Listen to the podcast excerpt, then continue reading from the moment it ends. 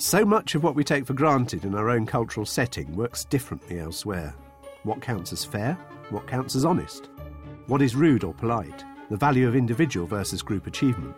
The way time is understood? And very importantly, the nature of expectations people have of leaders and managers. These differences are important and not always easy to navigate. MBA graduate tries to implement a rewarding system that uh, he has learned in North America, and it is a total blunder, disaster even. And I was astonished, in fact, shocked to learn later that that sort of behaviour was considered being not straightforward and even manipulative. We have no problems with $10,000 US. Would you like to take it back with you on the plane? and it's like, uh, no, because I'm sort of slightly frightened that I might not make it to the plane. We will introduce and hear more from all of these commentators shortly. But before we do, it's important to understand what we mean by culture. One of the best known definitions of culture in relation to management and organisations comes from Geert Hofstede, one of the pioneers of research in this area. For Hofstede, culture is the collective programming of the mind which distinguishes the members of one human group from another. Groups with some degree of common culture might include religious groups, members of an organisation, members of a political movement, or of an ethnic subgroup in a country. However, in this podcast, we'll focus mainly on elements of culture which vary between countries and regions. Let's turn first to the difference that culture can make to a manager. MBA graduate goes back to Turkey and tries a rewarding system that he has learned in North America. My colleague at the Open University, Dr. Fari Karakas, describes a less than successful bonus strategy that was implemented in his native Turkey. He is using monetary rewards in envelopes to workers who are performing well, who are really exceeding expectations, and who are really performing at their peak. So he organizes a meeting and congratulates them and offers them the envelopes which carry $100 bonuses. And it is a total blunder, disaster even, because they are furious.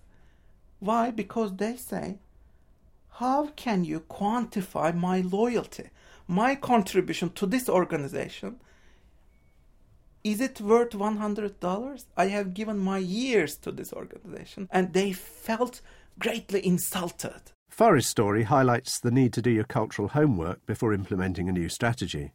Here, Maggie Miller reminds us of the need to be aware of our personal impact on those in other cultures. Just as inevitably, much as we try not to have preconceived ideas about other cultures, I think it's important also to remember that other cultures probably have some preconceptions about you. I uh, worked in, in the UK for a long time in the financial services sector, and it was considered good manners, really, to raise major issues outside a meeting rather than in a meeting. Finger pointing an argument in the course of a meeting was just considered bad manners and something you didn't do. And I carried that behaviour with me to working with a high tech company that was US based.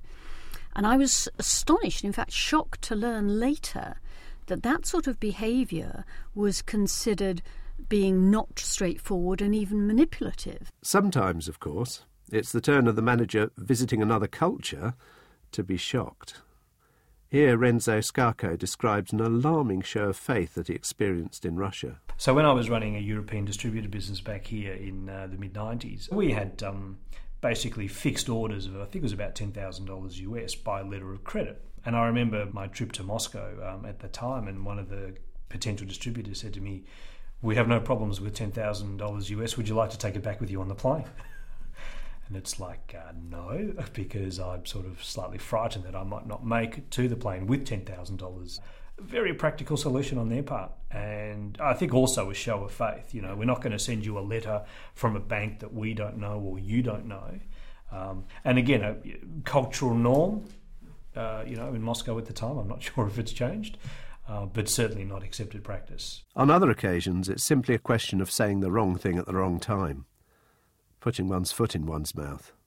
As James Cullens describes. Doing the merger of English company, German company.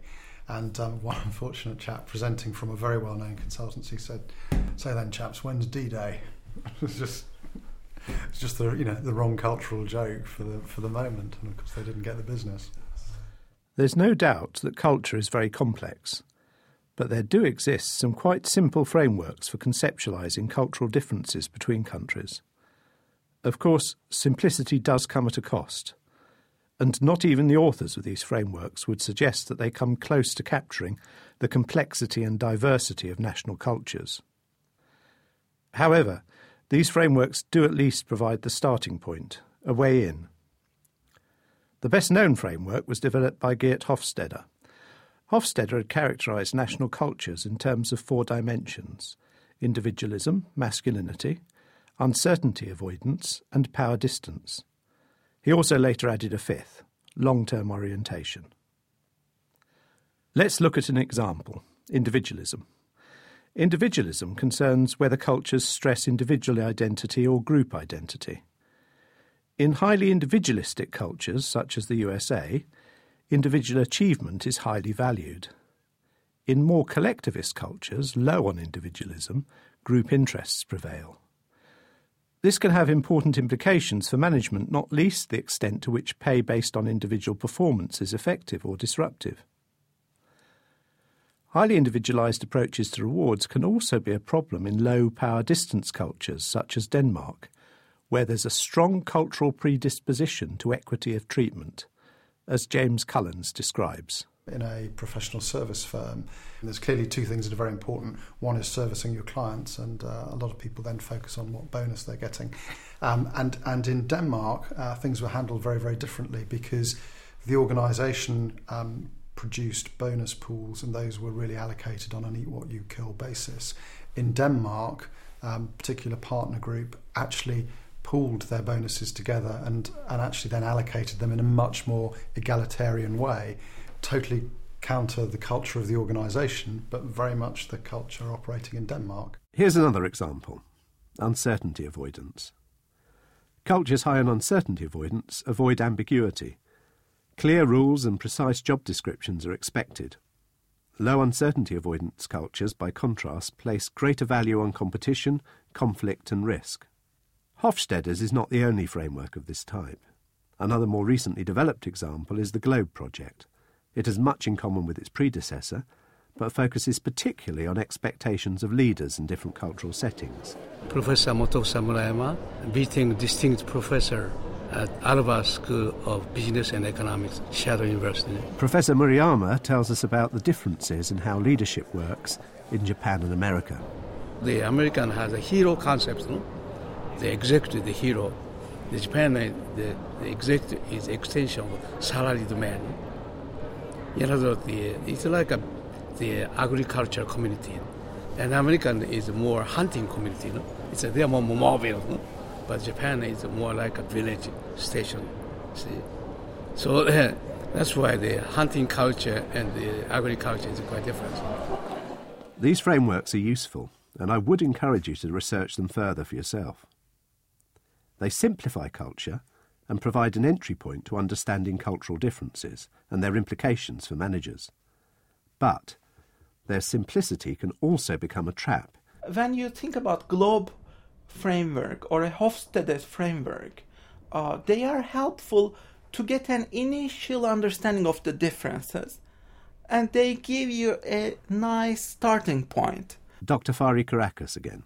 But when you really want to delve into the subtleties, complexities, and rich details of culture, daily life, you have to really go beyond that. For example, British and Turkish cultural differences. Boundaries and privacy rules are much clearer and much better established in the UK in daily life.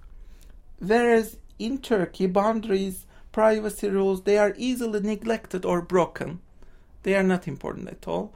People interfere with each other's lives much more easily. For example, the bus driver may, when he asks you where you will get off from the bus, he will suggest another way. He will make decisions for you uh, because he will think that it will be for your well being. Boundaries do not exist in daily life.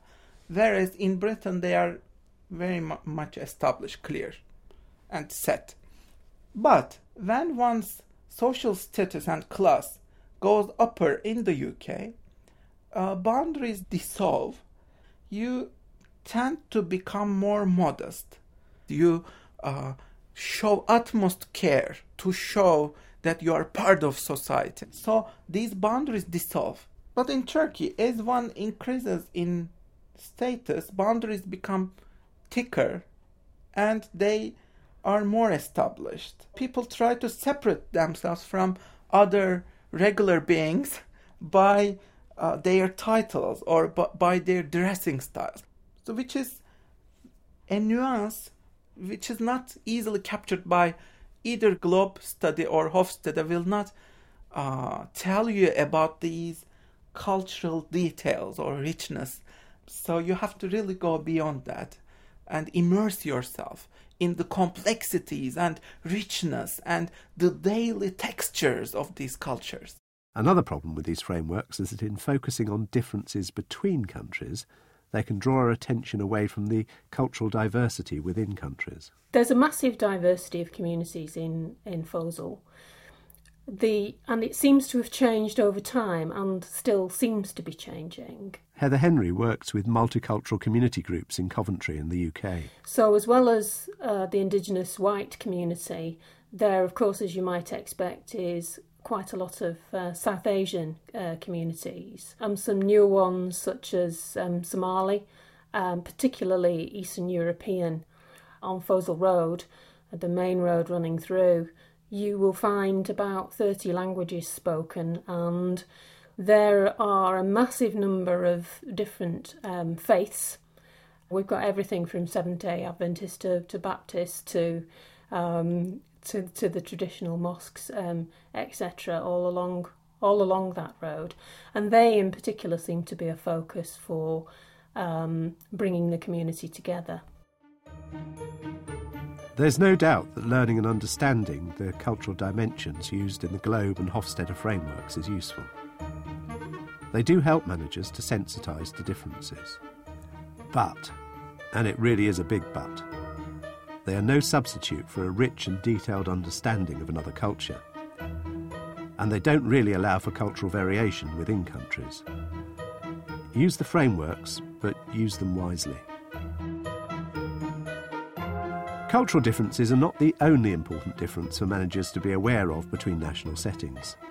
Institutional differences, differences between political, economic, and social structures also matter a great deal as we will discover in our next podcast.